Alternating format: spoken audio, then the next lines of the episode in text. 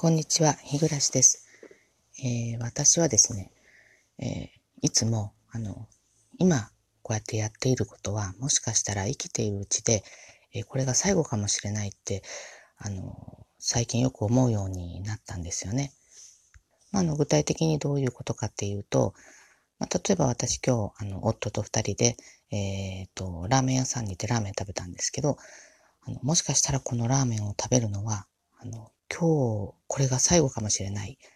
て、まあ、思ったりするっていうことなんですけど、まあ、これあの、どうしてかっていうと、あの、まあ、まず一つ目は、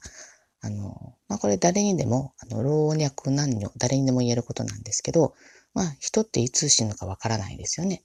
え、あの、ということで、このラーメンを食べた直後にですね、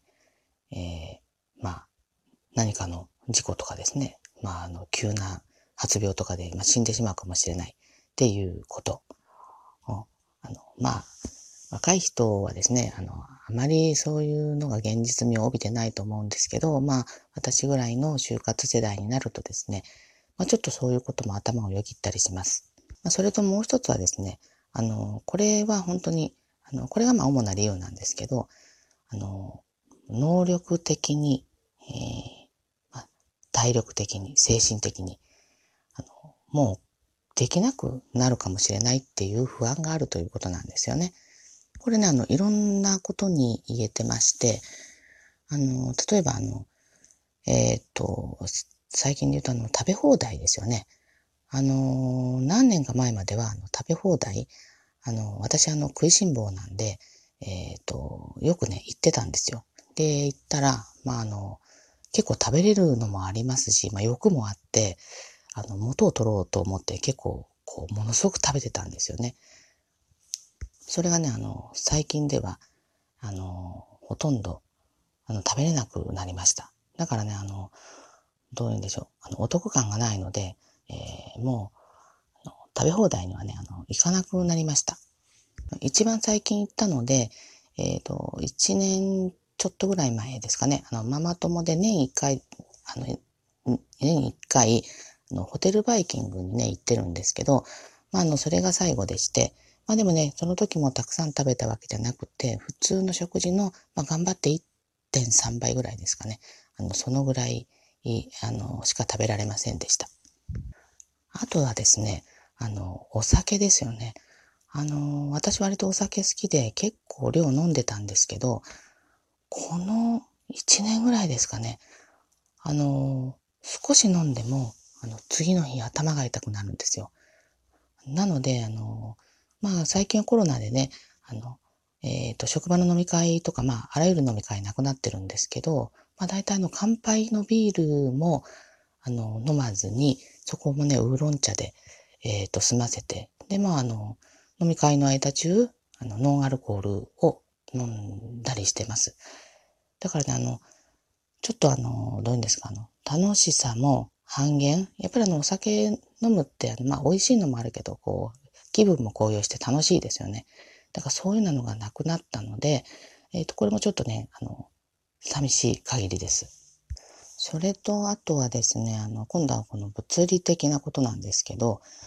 あの、この土日でですね、あの、夫と二人で、高い場所のね、家の中の高い場所をあの掃除したんですよ。あの、2メーターぐらいの脚立を使ってね、掃除をしたんですけど、これもうちょっとね、夫とのいつまでこれできるかねって話したんですけど、まあまだね、そうは言っても元気でさえあれば、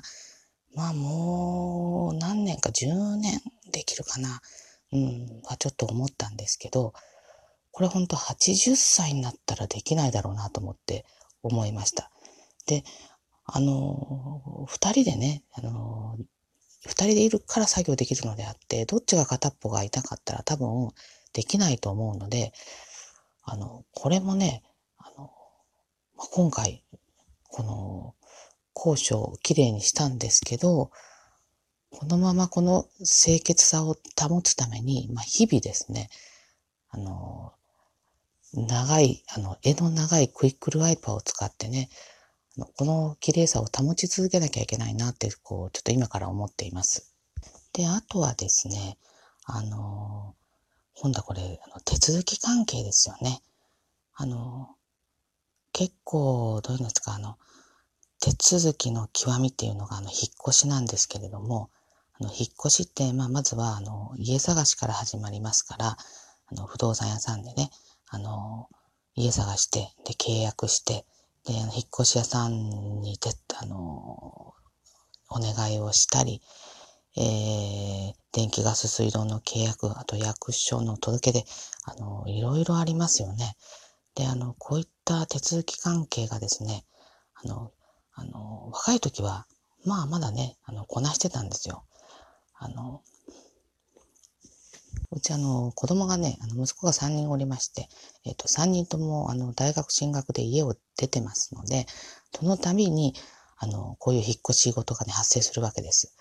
で、えっ、ー、と、進学で、えー、3回ですよね。あの、えー、3人かけ1回で3回。で、あの、卒業も長男と次男は卒業してるので、え卒業で2回、計5回は引っ越ししてるわけなんです。で、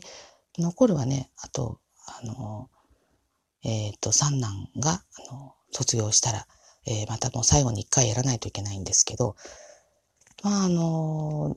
ちゃんとね、単位取ってくれたら、あと1年後、で、1年半後かっていうことになるんですけど、ちょっとね、あの、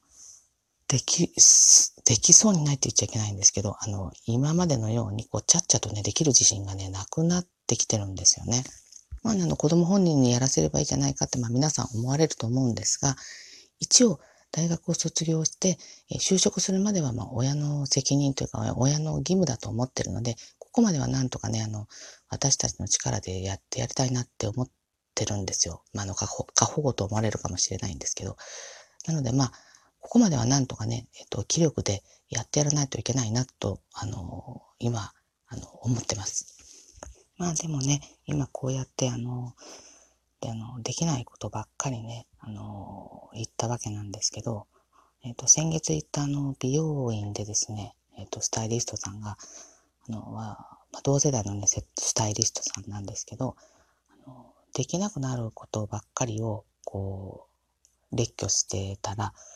あの、私たちの世代はね、あの、良くないって。まあ、まだね、あれもできる、これもできるといったように、できることをね、あの考えて前向きにならないといけないってまあ言われたんですけど、まあ、こういったね、あの自分の思いっていうのは、あの、止められないじゃないですか。もうどうしても考えてしまうわけなんで。なので、あの、まあ私はね、あの、逆の思考でいこうかなと。あの、まあこれがね、もしかしたら人生最後かもしれないので、あの、じっくりね、あの、まあ、例えばそれが困難なことであっても、まあ嫌なことであっても、めんどくさいことであってもですね、あの、まあできるうちが花だということでですね、